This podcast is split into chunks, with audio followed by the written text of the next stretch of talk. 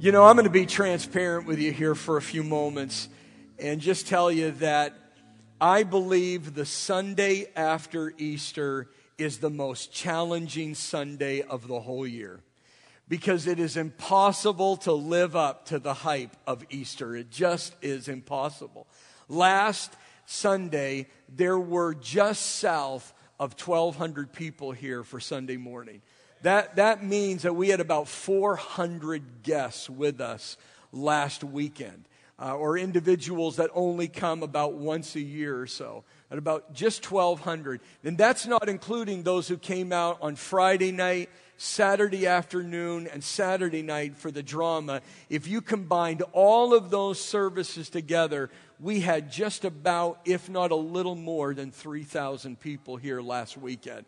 So it was just a great weekend and, and it was exciting. And don't, you know, don't take me wrong. I'm thankful for the day we had.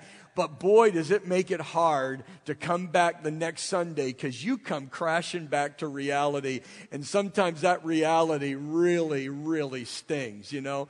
And uh, I'm just glad we got a great audience here today. And thank you so much for being here. And uh, we saw a lot of people respond to faith last weekend and the weekend before that. And so we're very thankful. But uh, I sometimes feel like the Sunday after Easter is a lot like when Jesus healed the 10 lepers in Luke 17. Remember, he heals them, and then one comes back and says, Thank you. And Jesus said, Wait a minute, didn't I heal 10? Where are the other nine of you? Only one of you came back. And that's just kind of how it feels like on the Sunday after Easter, because you know that all over the United States there were hundreds of thousands of guests that descended upon houses of worship and they affirmed the resurrection of Jesus Christ and affirmed that there is only one name given by which man may be saved. And they were excited about it. But where are they this Sunday?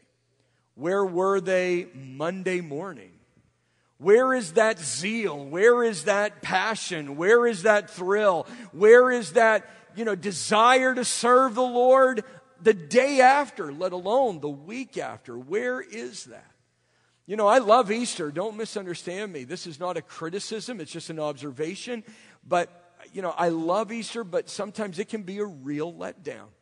Because there are many of you that invited family and friends and loved ones and coworkers and people that you've been witnessing to for years and you invited them to come out to the drama or you invited them to come out to Easter service and some of them came, but there was no response at all to the gospel. And I think that probably one of the haunting questions that just antagonizes true disciples of Jesus Christ is how is it possible that someone could hear a clear presentation of the gospel of Jesus Christ, a clear, compassionate, intelligent, and biblical presentation of the gospel of Jesus Christ, and just walk away from it rejecting it? How is that possible? In our minds, we just think if, if it's just that clear, if it's just that biblical, if it's just that compassionate, how could someone hear that and just harden their heart and walk right on? Or, or even look at you and say, What a great story, but that's not where I'm at. It just haunts us. How is that possible? Let me offer you an illustration. Maybe it'll help you with it.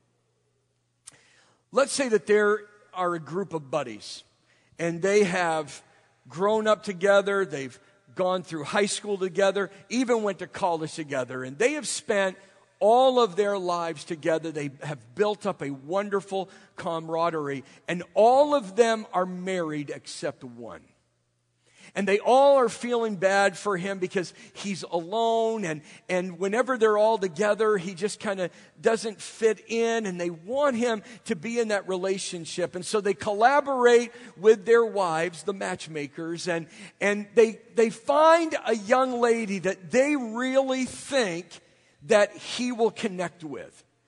And so one night they go over to their buddy's house and they say listen we know that you're not into blind dates but we met a young lady that we think you would really connect well with. She's attractive. She's got a wonderful personality, a great sense of humor. You have similar interests, similar backgrounds, and we just really think you would click with her. Would you mind going out one time with her and see how it would go? And the guy says, You know what? I really don't like blind dates, but you know what? I'm not that busy right now. And for you guys, I'd be willing. And so the night comes and he goes out with her, and the guys can't wait to meet up with him the next day. And the next day they go out to him and they, they say, All right, well, tell us how it was. And he says, You know what? I got to admit to you, I had a really good time. She was everything that you said she would be. She was attractive. She had a wonderful personality, a great sense of humor. We really connected and I really enjoyed myself. And the guys are elated and they say, That's fantastic. When are you going to go out with her again? And he says, I'm not. And they go, What? And they're deflated now. And they said, You just told us you had a wonderful time. And he said, I did. Well, then why are you going out with her? And he says, Guys, guys, you've been making the same mistake that you've been making all of these years. You think that I want to get married. I don't want to get married. I don't want to be in a relationship. The issue has never been that there were not ladies that I could not have spent my life with. I just don't want to spend my life with anybody. I like being my own person. I like going to bed when I want to go to bed and getting up when I want to get up. I like eating what I want to eat. I like going where I want to go, doing what I want to do, saying what I want to say, and having not to answer to anybody or get anybody's permission. I like being alone. And right now, a young lady in my life would be a major inconvenience to the way I want to live. It's not that I can't find someone to be with, it's just I don't want to be with anyone. I like living my life the way that I do. And that is why men and women can hear a clear presentation of the gospel of Jesus Christ and walk right away from it. And we just are baffled. And they say, wait a minute, wait a minute. I think Jesus is a really cool guy. And I'm sure he can do everything that he said he can do. And I'm sure that he could change my life. But you have me mistaken with someone who wants to be married. You have me mistaken with somebody that wants to settle down. The reality is, I want to live my life the way I want to live it. And right now, Jesus would be a major inconvenience in my life. I like doing what I want to do. I like saying what I want to say, seeing what I want to see, going out with who I want to go out with, marrying who I want to marry. I want to call the shots. I like being the God of my life. It's not that I don't believe these things, I do believe them. And I think that Jesus is a great guy. I just don't want to settle down. I don't want to marry him. And that is so frustrating to us because we just want them to marry into Christ, but they have no interest in it. And all of us just have to respect the fact that everyone, everyone has a free will. And there are some people that no matter what we say to them, they've determined, at least at this point in their life, I don't want to settle down and live for Jesus. I want to live for myself. I want to be God of my own life. And boy, I'm telling you, if you have family and friends and loved ones and coworkers that you've been witnessing to for decades, it can be frustrating when they live like that because you know how dangerous it is for them to live in that condition. But that's where many people are today. It's not that they don't believe in Jesus, it's not that they don't believe that he died and rose again. It's just, I don't want to settle down and live for the glory of God. Now, believe it or not, this message this morning is going to be directed more to those of us who are professing Christians. But before I transition over to that, I, I want to speak to anyone that might be here today that is kind of living like I just described a moment ago. Because in an audience this size this morning, I would have to say that there are some that are here that are living in that place. You know, that's kind of where you're at. In fact, while I was going through it, you've said, I never articulated it that way, but that is exactly how I feel. That is exactly how I'm living. I'm just not ready to settle down. I believe in God. I believe in Christ. I believe that He died and rose again. I just, don't want to surrender my life to God at that point. And if you'll just allow me a second, I'd like to talk to you uh, because I'm very concerned. And as a pastor and as just a Christian, I, I feel that I want to offer something for you to think about. I, I would like you for to at least be consider this. I guess I would say. Um, I am I am very respectful of your free will. And I'm very respectful of the fact that you've made that decision right now and that you're choosing to be open and honest and sincere about where you're at. But I just don't want you in any way, shape, or form to be deceived and think that your honesty and your transparency is going to give you a pass before God. And, and, and the reason I say that is because I think in the climate that we're in, spiritually speaking today in the United States of America, it would be very easy for some of you to just enter into eternity and think that somehow your honesty and your uh, transparency before God will, will count for something and that God will just let you in.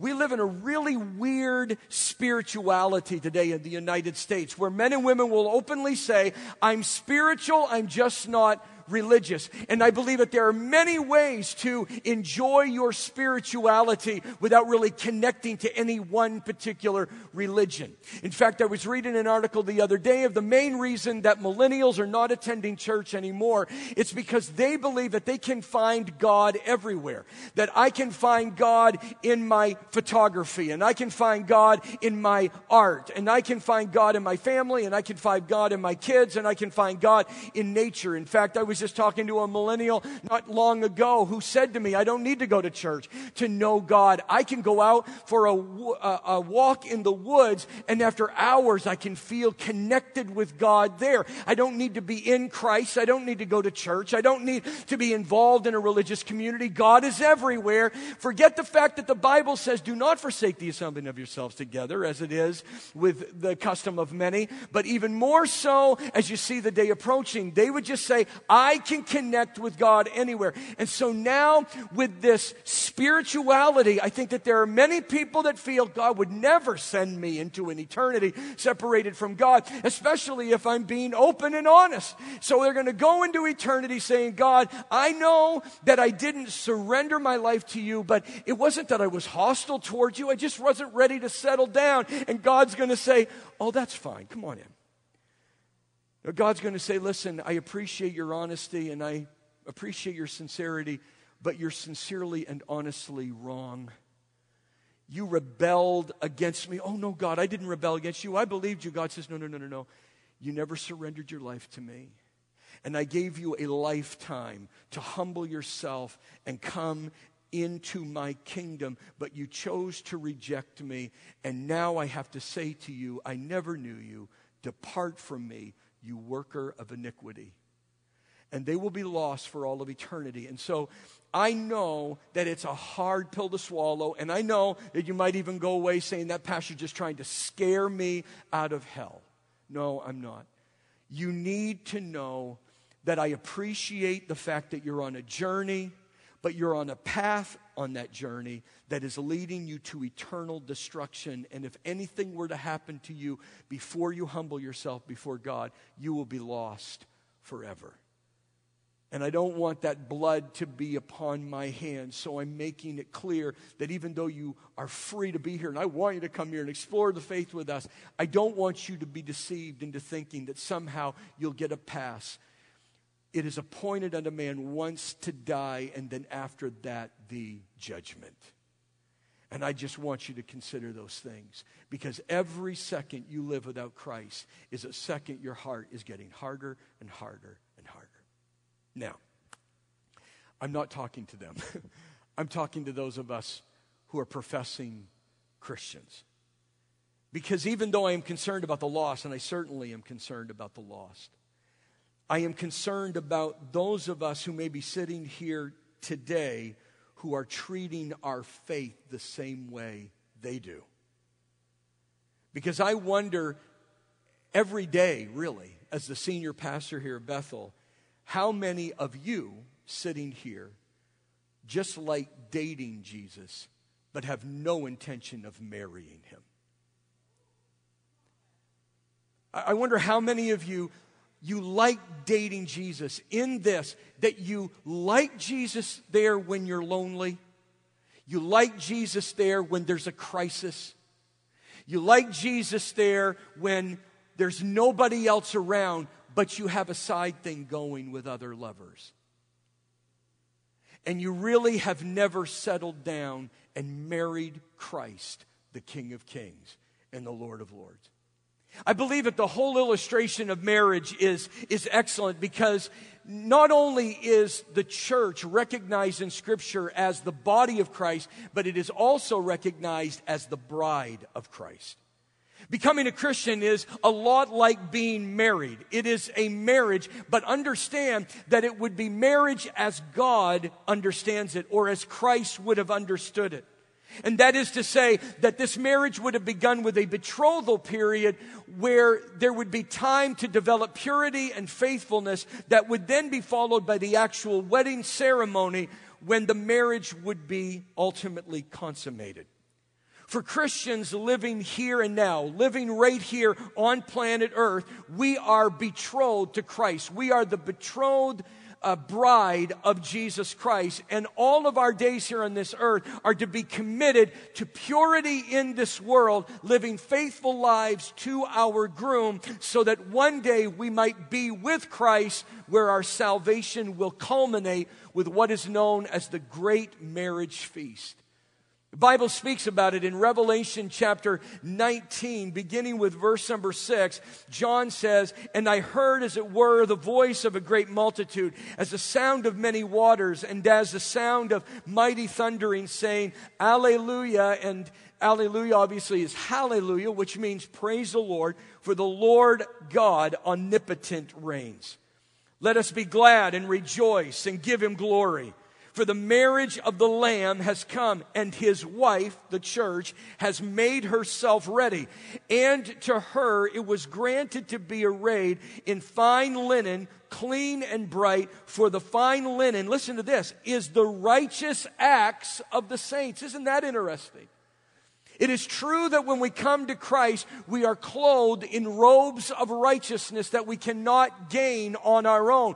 And yet, as we live for Christ, those righteous acts still become part of our wedding gown. Then he said to me, Right, blessed are those who are called to the marriage supper of the Lamb. And he said to me, These are the true sayings of Almighty God. Now, it's important to understand that this marriage supper of the Lamb is in the future. This comes after the resurrection of the dead in Christ, followed by the resurrection. Uh, the rapture, excuse me, of those who are alive and remain on the earth until the coming of the Lord. This is when we are gathered up together and our salvation is complete. I had mentioned it, I think, a couple of weeks ago. There is a sense in which we are saved we are being saved and we will be saved. Our salvation is not yet complete. It will not be until we stand before Jesus Christ face to face. And in that moment, our salvation will be culminated in this great marriage feast of the Lamb of God, the one who has taken away the sins of the world. And how many of you are looking forward to that great celebration one day? But that is in the future.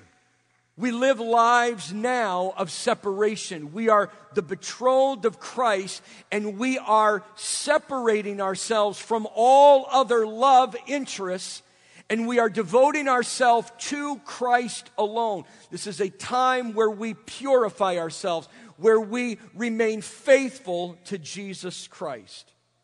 And that was what Paul, a skeptic himself, I might add, until he had a face to face encounter with the risen Christ, was speaking to in his second letter to the Corinthians. So here's what I want you to do. If you have your Bibles this morning, I'd like you to go with me to Second Corinthians chapter 11. 2 Corinthians chapter 11. And as you're going there, allow me just a moment to give you some context, just to give you a little bit of what was happening at this moment when Paul was writing this letter. The whole letter was written to address a defection from the faith that was occurring in the city of Corinth.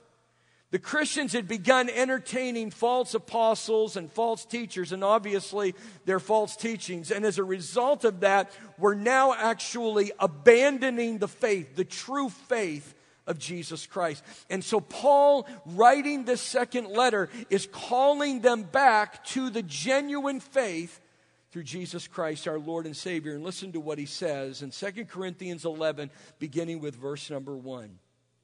Oh, that you would bear with me in a little folly, and indeed you do bear with me. Now, let me just say this really quickly.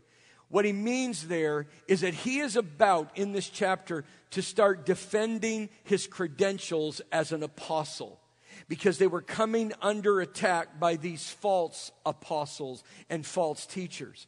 And he says it's foolishness. He doesn't want to defend himself, but he feels like the attacks have gotten so severe that he finally has to defend his credentials. And he said, So bear with me in a little folly.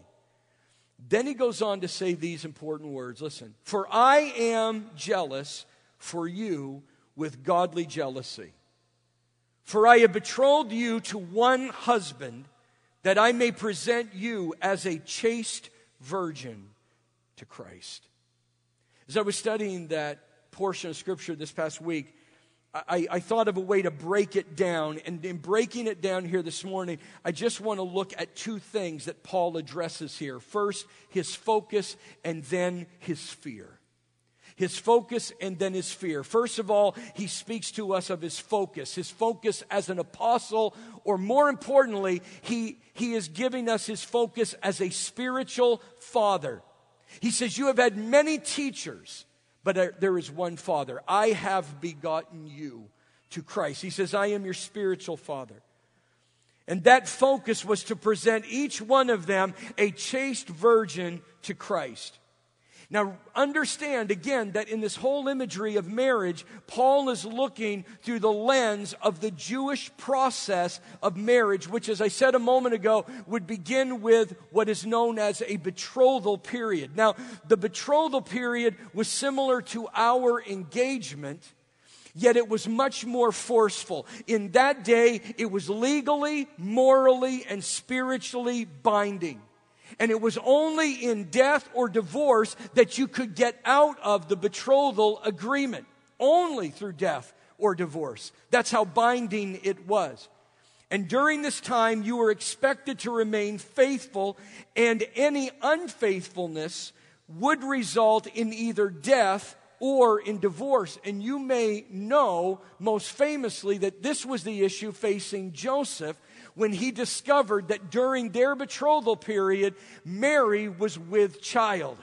Now, he didn't believe her story initially that she was pregnant by the Holy Spirit. She thought, or he thought, that she had been unfaithful to him. And so his first thought was not to have her stoned, which he legally could have done, but rather to quietly and very discreetly divorce her so that she could go on with her life and that he could go on with his. And then obviously the angel said, No, this is of the Holy Spirit of God. This is the Son of God. And he changes his heart and he continues to marry her. But that was how binding a betrothal period was. The only way out of it would have been through death or divorce. And during that betrothal period, it was expected that you would remain faithful and that you would remain pure and you would have no other relationships. The betrothal, as many of you know, also usually lasted a full year, and it gave time for the groom to go back to his father's house and to build onto his father's house so he could prepare a living for his bride. And then he would come back and receive his bride in the wedding ceremony. Until the actual wedding, the bride was under the protective care and custody of her father. And believe it or not, dads, think about this. It was the father's responsibility to guard the sexual purity and faithfulness of his daughter so that when the wedding day came, he could march her in to her husband and say, I've guarded and protected her. She is faithful and she is pure for you this day. That was his responsibility. And this is what Paul is thinking of. He saw himself as a spiritual father to all who had received Christ under his care, and that he had been shouldered with the responsibility of guarding the purity and the faithfulness of the Christians there in the city of Corinth. And now Paul couldn't make them stay pure. It, wasn't his ability to make them stay pure, to make them stay faithful to God, but he could at least warn them. He could at least speak truth to them. He could at least counsel them and correct them and discipline them when they needed to be. He could warn them and expose false teachers and false teachings that would seek to threaten the purity of the Christian. And that was his focus. He said, Every time I stand before you and I open up the Word of God, my intent is to remind you that you have a groom that is preparing a place for you. And one day he's coming to receive you to himself. And until that day, stay pure, stay faithful to your living God, and have no other lovers in your life. That was his focus. And the jealousy that he speaks of here, it's not a selfish or a self centered jealousy that we think of. He actually says it is a godly jealousy. God is love. So this would be a loving jealousy. It is a protective jealousy that arises from the understanding that he possessed that Christ is the only one that will care for his bride and that anyone else that would seek to draw the church's heart away would use and abuse them and ultimately leave them for destruction, not just on this earth, but eternal destruction separated from Almighty God. And so he would stand before before the people week after week and day after day and say, Stay faithful to Christ. Stay faithful to Christ. It'll be worth it all when you see Him because He's coming again. And I got to tell you, I had fun studying this this past week, if you can't tell, because I feel the same sense of responsibility as your pastor. You know, it's hard because there are things that I was reluctant to say when I was 28 and I first came here that I say very easily today at 51. I realize that God has given me a responsibility to be a spiritual father to this church. It doesn't mean that I'm more mature than all of you. I am more mature than some of you, but maybe not. It doesn't mean that God speaks to me any more than he does to you. It doesn't mean that I'm greater than you. It just means that for whatever reason, God lifted a man from Maine and brought me down to New Jersey to be a spiritual father to this church and it is my God given responsibility to come to this sacred desk every Sunday, every Wednesday, every time you come and see me in my office to give to you a word from your groom, Jesus Christ, and to remind you how much He loves you, how much He cares about you, how He is madly in love with you, all that He has prepared for you, and all that He's preparing for you, and to remind you that He wants you to be faithful faithful to Him and He wants you to be pure to Him and also to warn you from any spiritual lover that would seek to entice you with flattery in an attempt to draw you away into an affair that will use and abuse you and leave you for eternal destruction. Folks, listen to me. Whether we understand it completely or not, spiritual adultery is a real thing. We can cheat on Jesus. We can have an affair. And there's not one of us in this room that, that think highly of those who have strayed from their marital vows and have cheated on their spouse. Now, listen, how many of you are thankful for the blood of Jesus Christ that covers all sin? Okay? We are. And I know, not that I, I know because I know, but I just know in a crowd this size that that has been a sin. And I'm thankful that God looks at that sinner and says, Go and sin no more. And I'm thankful for the mercy of God. But we know how devastating an affair is, and it's no less devastating when we cheat on Christ. James, the brother of Jesus, he wrote about it. He said in James chapter 4, verse 4 adulterers and adulteresses, do you not know that friendship with the world is enmity with God? Whoever therefore wants to be a friend of the world makes himself an enemy of God. Please see that James is writing to Christians. He's not writing to unbelievers, and he calls them adulterers and adulteresses because they have been friends with the world and made themselves enemies with God. And by the way, enemies of God will not be welcomed into the kingdom of God. It doesn't matter whether you profess to be a Christian. This is what James is saying. If you make yourself a friend of the world, you've made yourself an enemy of God, and there is no place in his kingdom for you.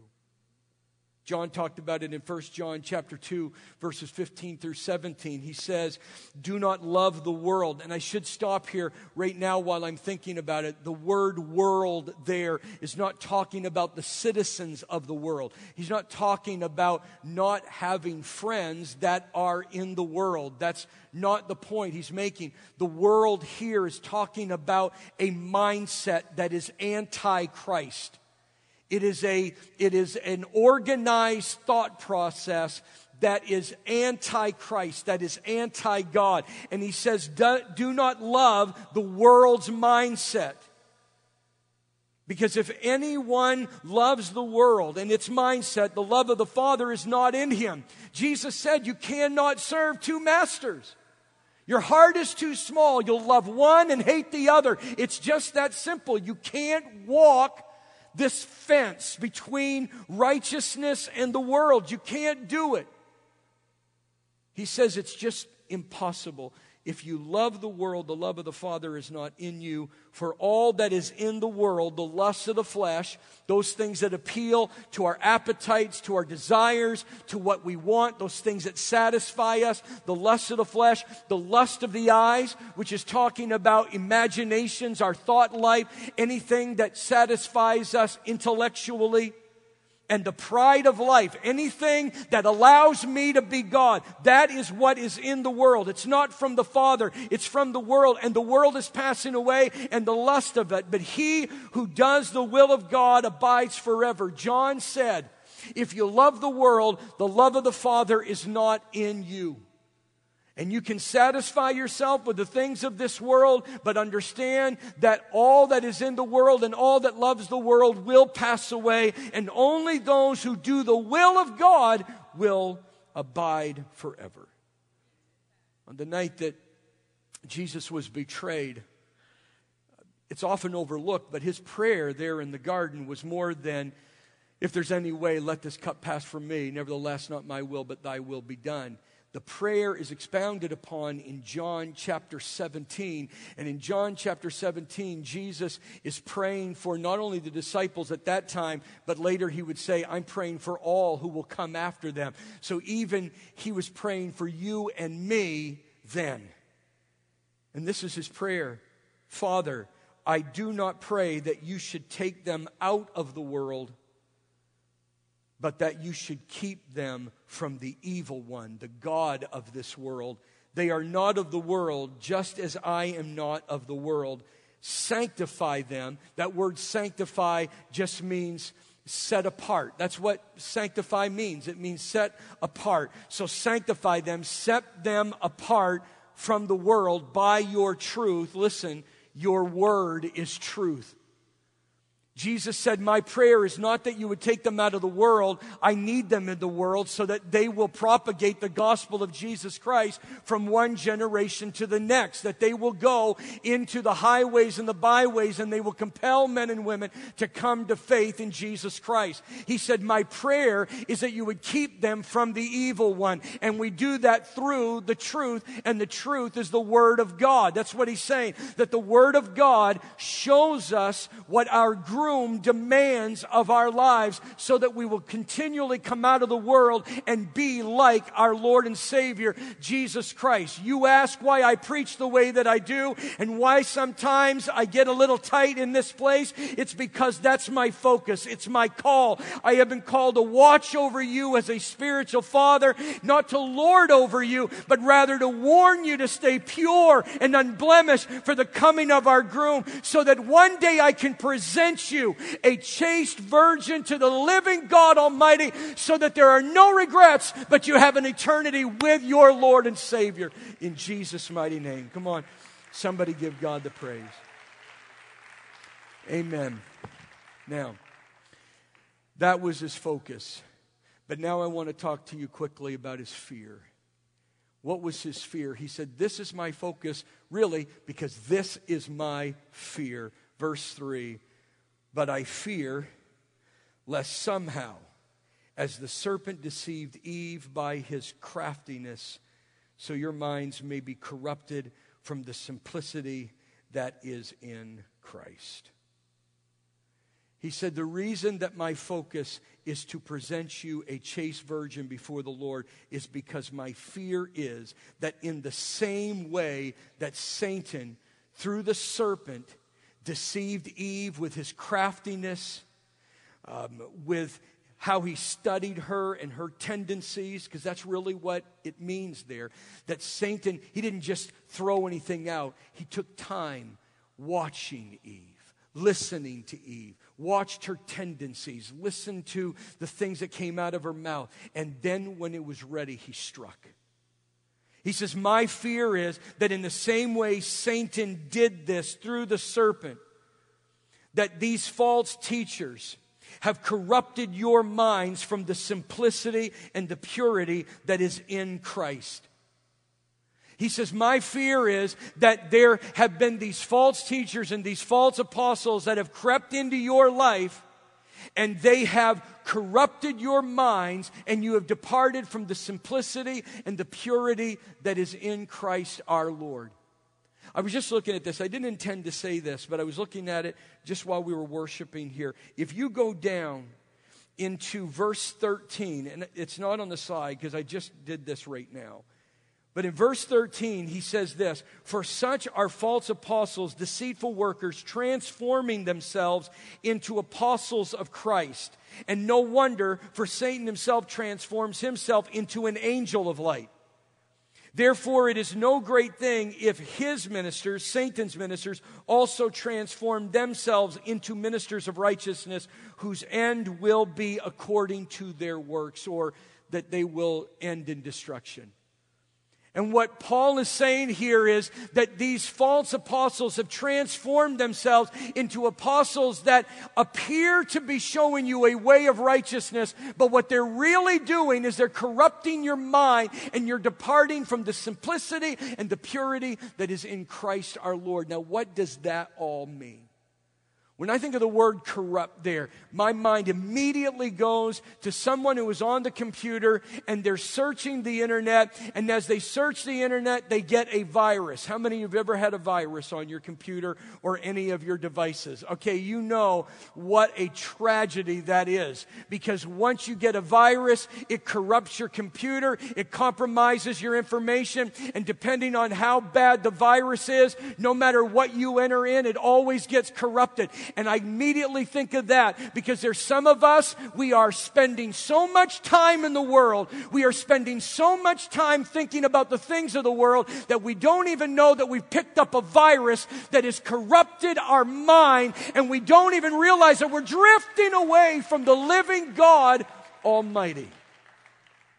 He says you're, you're corrupting yourself from the simplicity and the purity of Christ Jesus, the simplicity. I love that word because I, I, like things simple. How many of you like things simple? I think the life is too complicated. So I'm looking for anything that is simple. And it's very simple. And using the illustration of marriage, he's saying, you know what? Marriage is pretty simple.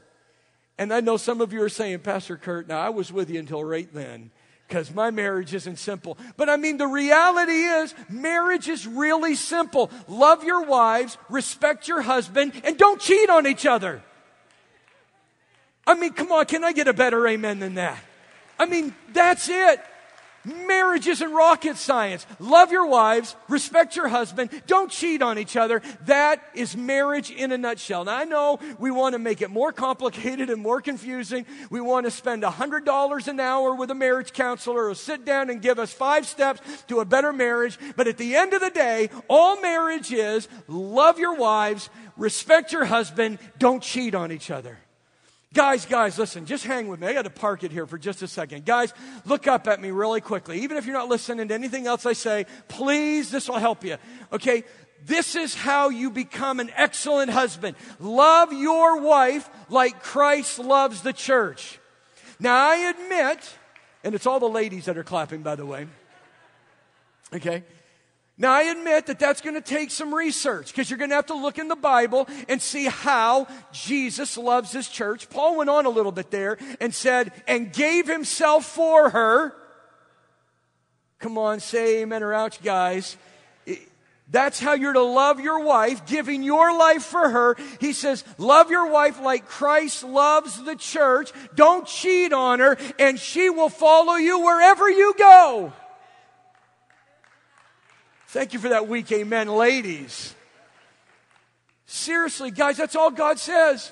Love your wife like Christ loves the church. Don't cheat on her, and your wife will follow you, follow you into hell with a squirt gun. She will never leave your side.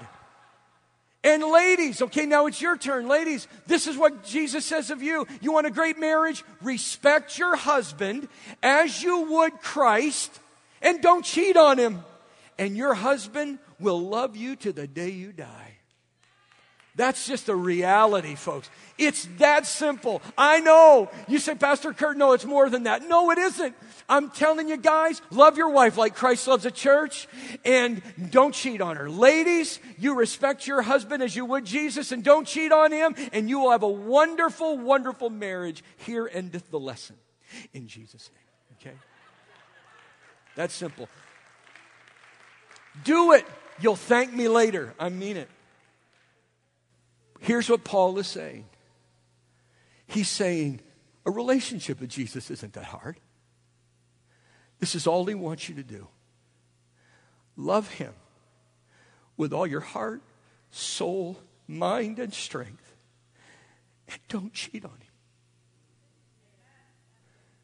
He says, You want to make it so much more complicated because it's these super apostles, he's going to call them super apostles. This is what they're trying to tell him. We're going to take you into new revelation. We're going to take you into deeper things than Paul ever said. Paul says, You can't get any deeper than loving Jesus with all of your heart, soul, mind, and strength. And don't cheat on him. Don't love anyone more than you love Jesus. Wake up every day and say, Lord, I surrender my life to you. I want to live for you. Because I know that what you have planned for me is so much better than what I have planned for my life. Listen, I didn't, this isn't the life I planned. I went through a stretch where I wanted to be an actor. I love acting. Okay? You guys think it's Pastor Joe that's got the chops. I'm teasing. I love acting. And I wanted to do that. And I realized, boy, I'm going to have to sell my soul to the devil to be in acting. Then there was a time I wanted to be a lawyer. I don't know. I think, I think I could have done that one too. But there came a moment in my life where I had to surrender or, or be my own God. And I didn't like the thought of being my own God because I'd made a lot of mistakes. All Jesus says, love me, live for me, and don't cheat on me. Because right now, what you can't see is I am preparing for you things you can't even begin to imagine. And if you'll just hang in there, I'm going to come and receive you one day, that where I am, there you may be also. In Jesus' name. That's simplicity. And Paul said, My fear is that you're drifting from that. And his fear was, released, was realized in this. Verse 4 For if he who comes preaches another Jesus, whom we have not preached, and if you receive a different spirit which you have not received, or a different gospel which you have not accepted, you may well put up with it. He said, My fear has been realized because even now among you, you have heard a presentation of a Jesus that is not the Jesus. You've received a spirit that is not the Holy Spirit. And you are right now humbling yourself to a gospel that is not even the gospel. These super apostles, and that's what he calls them. He, he's sarcastically calling them super apostles. He goes, These super apostles, if he was today, he'd be saying, Those televangelists. he says, They're drawing you Christians into spiritual adultery because they're propping up and they are presenting to you today a package that looks like the Christian faith, but is nothing more than a deceptive lie. And if you keep following it, you will be lost for all of eternity.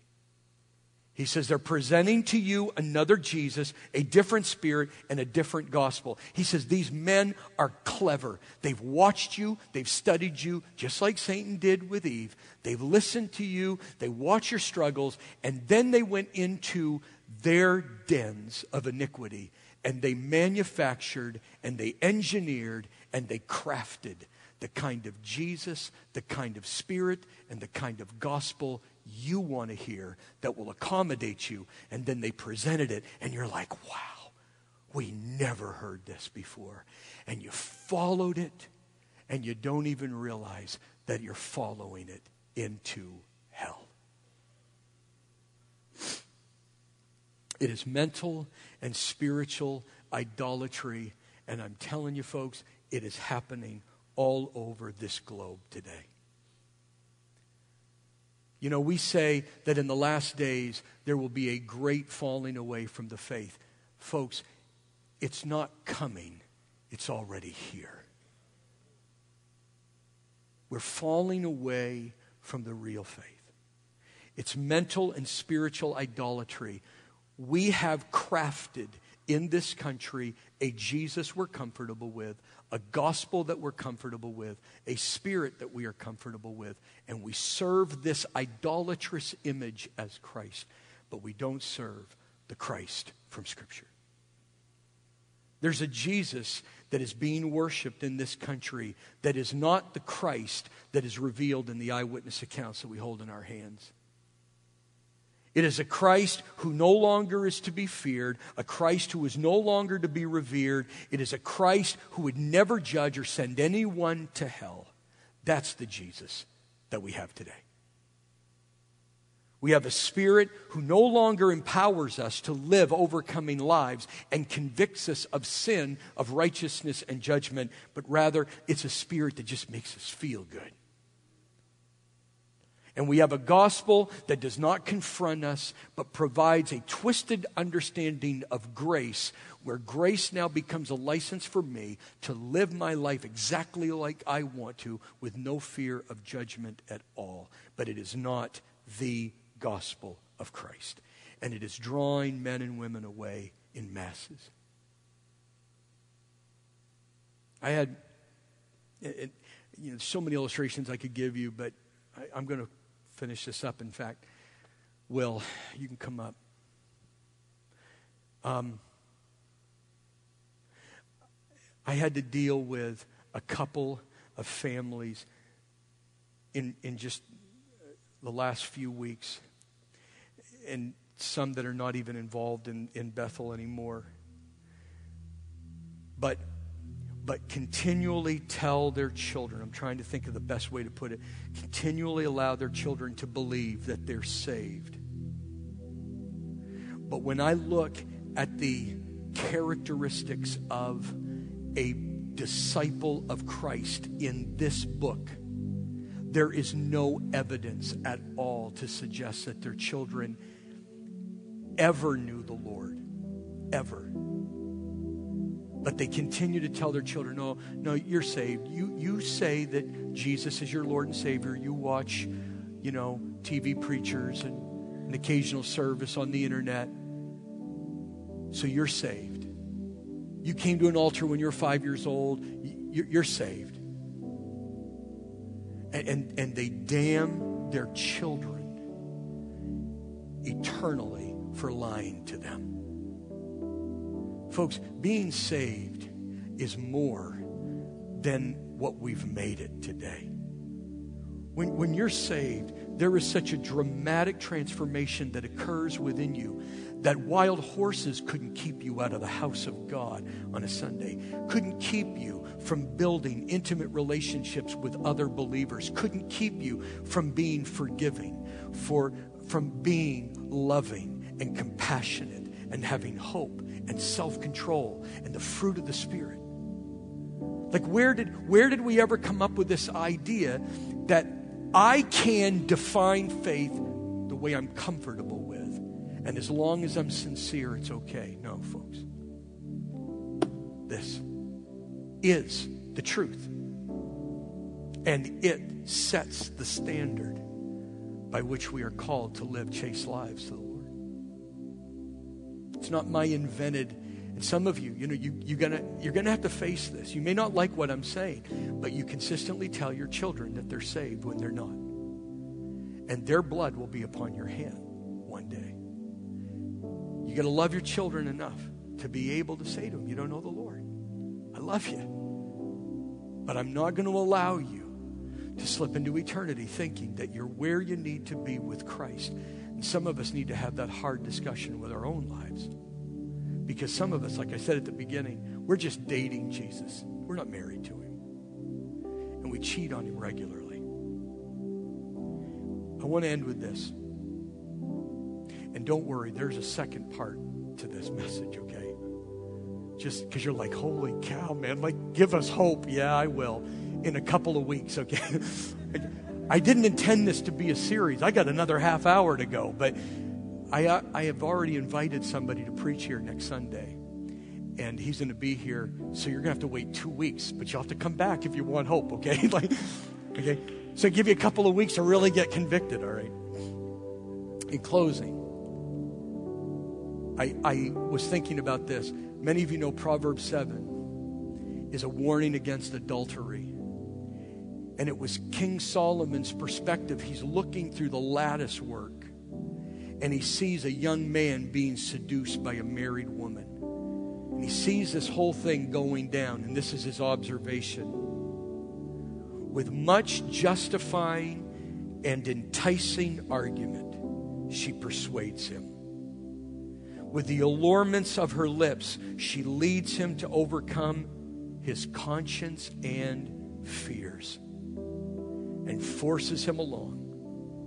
Suddenly, he yields and follows her reluctantly like an ox moving to the slaughter, like one in fetters going to the correction to be given to a fool, or like a dog enticed by food to the muzzle, till a dart of passion pierces and inflames his vitals. In other words, that is a fatal blow. Then, like a bird fluttering straight into a net, he hastens, not knowing that it will cost him his life. And the reality is, some of us have been listening to justifying and enticing arguments of why we can live the way we want to and not worry about our faith. And we're being persuaded by them, by the allurements of the lips of this world And if we don't stop, it will overcome our conscience and our fears. Some of you are violating your conscience right now and your fears of an eternity in hell. And, and every time you do it, every time you go there, every time you see them, every time you watch that, every time you feel convicted, but you justify it. And eventually you're going to overcome your conscience and your fears and you're going to yield to it, not knowing that it'll cost you your life. Folks, this world is passing away faster than you could ever imagine, but eternity will never pass away. If you want to be right with God, that's got to be done now. We're the bride of Christ, and we need to be holy unto Him. In Jesus' name.